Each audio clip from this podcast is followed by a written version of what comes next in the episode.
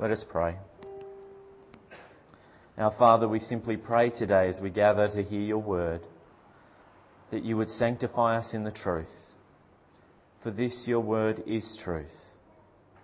Show us the power of the cross to wipe away all our sins and lead us in grateful adoration of your Son and our Saviour, Jesus Christ, in whose name we pray. Amen. Please be seated.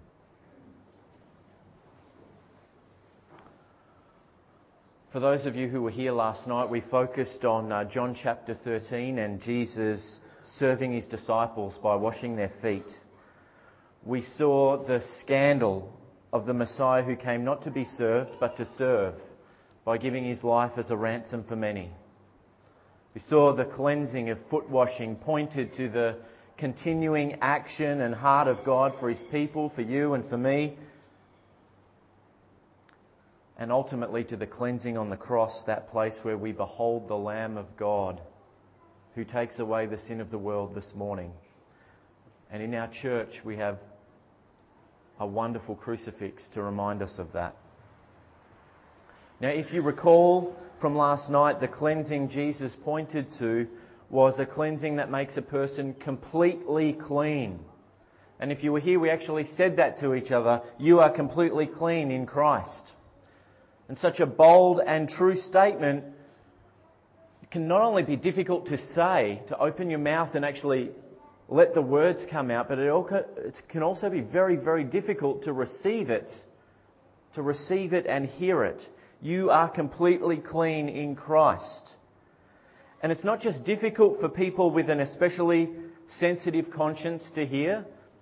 It's difficult on a daily basis when you find yourself upset or arguing or on the receiving end of someone else's anger or living through the guilt or the shame of things done in secret and under the cover of darkness. So you can come to church smiling and waving and speaking the Christianese language, but inside feeling torn up feeling isolated and unclean because of all the things happening in you and all the things that are happening around you.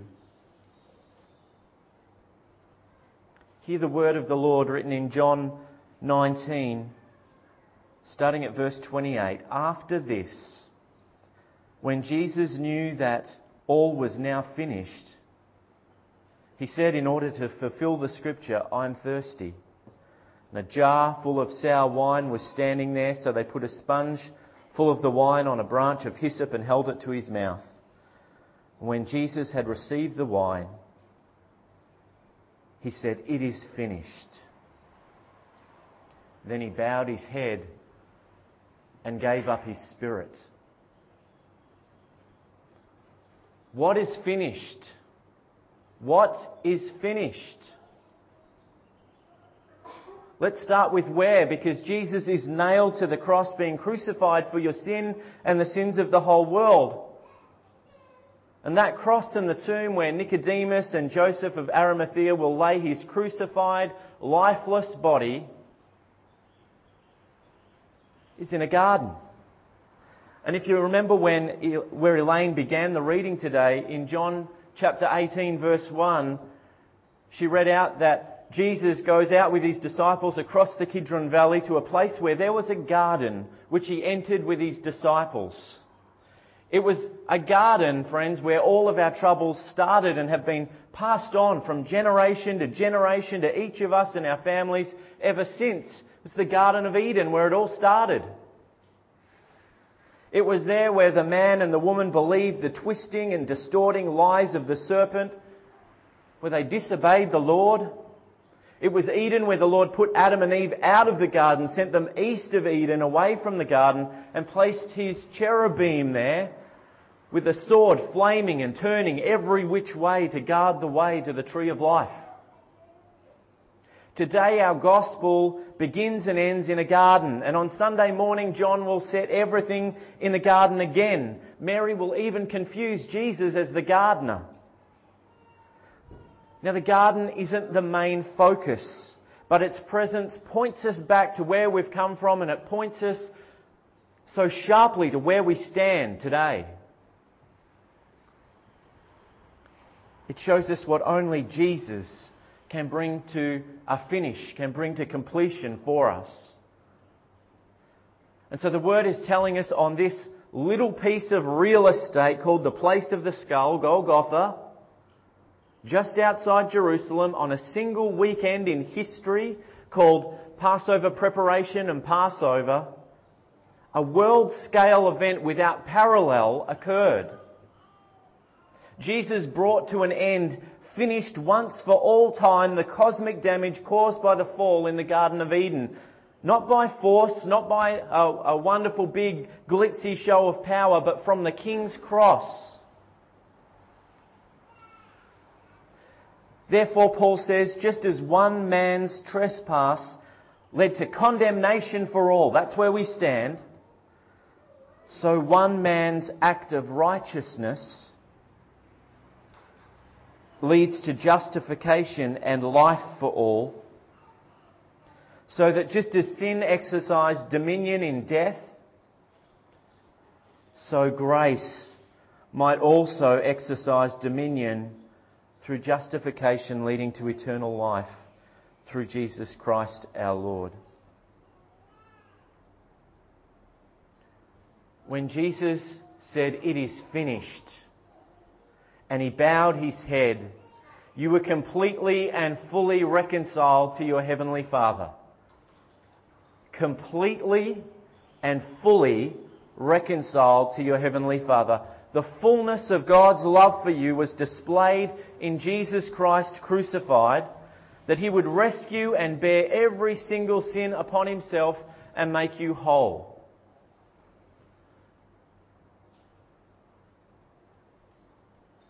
If you weren't here on Wednesday night when Pastor Noel did uh, the completion of his series on coming to know your Father, he had a picture. You may have seen a picture before. It's a picture of an iceberg and you see the top of the iceberg coming up, but it's also half on top and half underwater. So you see the mass that's underneath the water, right? Iceberg, when you look at an iceberg, it's a tiny little bit that you see above the water, right? And he was talking about that in the mystery of what's been achieved for us on the cross. He was talking about the weight and the pain of the sin bearing that Jesus carried on the cross. And it's had me thinking ever since. Ever since he said that, I haven't been able to stop thinking about it because I have days when the weight of the stupid things that I've said or done, and I do plenty of them, they crush me. On a day when I just say something really dumb, my conscience crushes me. And that's not all the secret things of my heart that you don't know, but God sees about me. All my sins from my past since I was a little boy, growing up, a teenager, in my 20s, now in my 30s. All the sins I will ever commit. Now I'm 38 until the day I go. All of those sins are on Jesus Christ. They're all on Him. And I'm thinking, just the stupid things I do or say in, in a conversation crush me and weigh me down. He carried everything of my life, the horrendous things that I've done, He carried on Himself. And that's just me. Yet also on His shoulders, there you are. All of your life, all of your past, all of your present, all of your future sins upon Him on the cross, on His shoulders. He's bearing it all. And yet, not just me and you, but all the violence of the whole world and every single person, past, present, and future, all of it upon Jesus.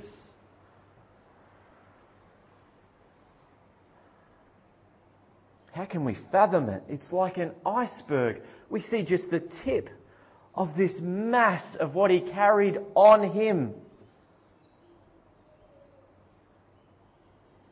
And so we see the supreme love of God. We hear that we're fully reconciled to our Father. We know that Jesus died for us and that we were crucified with Him on the cross. It is finished. And so Satan and all his forces were, were driven back in absolute chaos. And it was chaos. They were reeling because all they hoped for in Jesus' death, all their plotting and all their scheming and all their planning, only served to defeat them permanently and to bring to nothing every accusation that they spit out against God's people and against God's children. He brought them to nothing.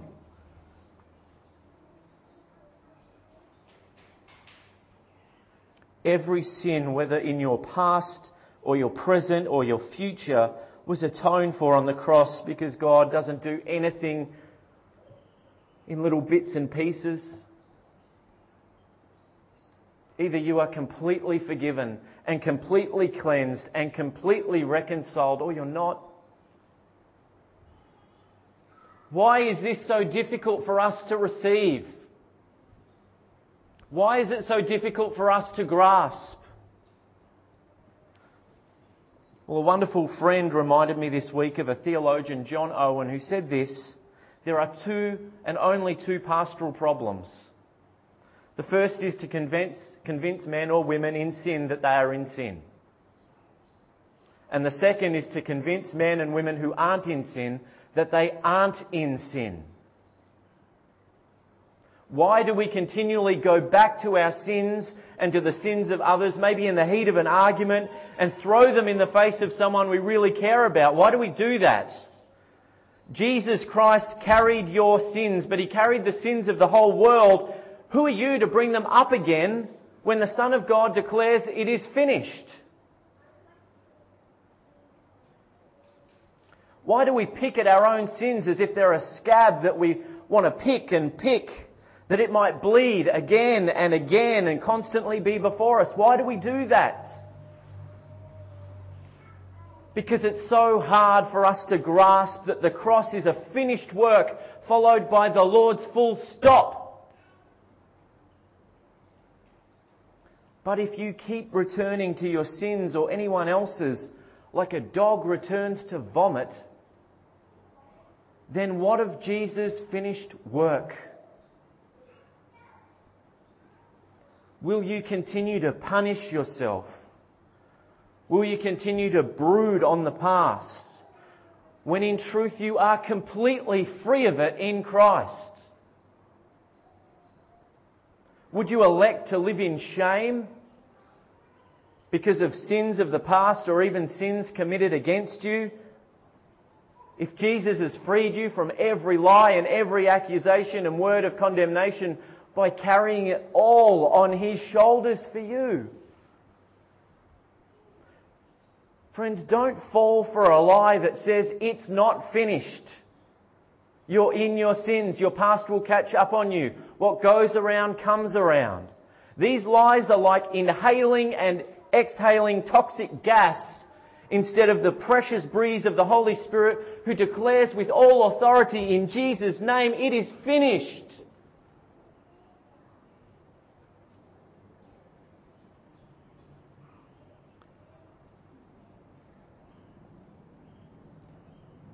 Let's hear what God our Father says about Jesus Christ and through him about us. From Isaiah 53 Surely he has borne our infirmities and carried our diseases, yet we accounted him stricken, struck down by God and afflicted. But he was wounded for our transgressions, crushed for our iniquities. Upon him was the punishment that made us whole, and by his bruises we are healed. All we like sheep have gone astray, we have all turned to our own way, and the Lord has laid on him the iniquity of us all. Yet it was the will of the Lord to crush him with pain. When you make his life an offering for sin, he shall see his offspring and shall prolong his days. Through him the will of the Lord shall prosper. And in 2 Corinthians chapter 1, Paul says, For every single one of the promises of God, every single one of the promises of God. I've got a whole Bible full of the promises of God. For every single one of the promises of God is yes in Him, Christ Jesus, the Son of God. Yes. Hebrews chapter 10, various verses, says that each of you have been cleansed once for all.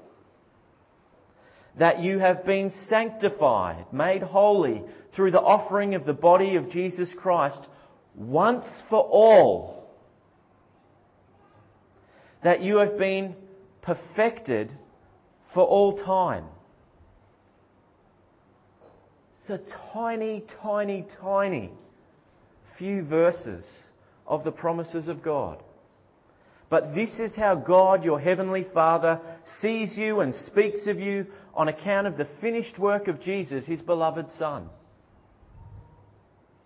And if absolutely everything, if everything, and I mean everything, is dealt with once for all time through Jesus Christ crucified, then you and I will live our entire lives catching up on the grace that the Lord has shown us all. That's where we are. We will spend the rest of our lives catching up on the grace that's already been given us because it is finished. It is so finished, so complete, so freeing, so healing, so glorious. All that awaits us is a new day. Honestly, if everything is finished, then we pause with nothing more than great anticipation of celebration and of joy on Easter Day.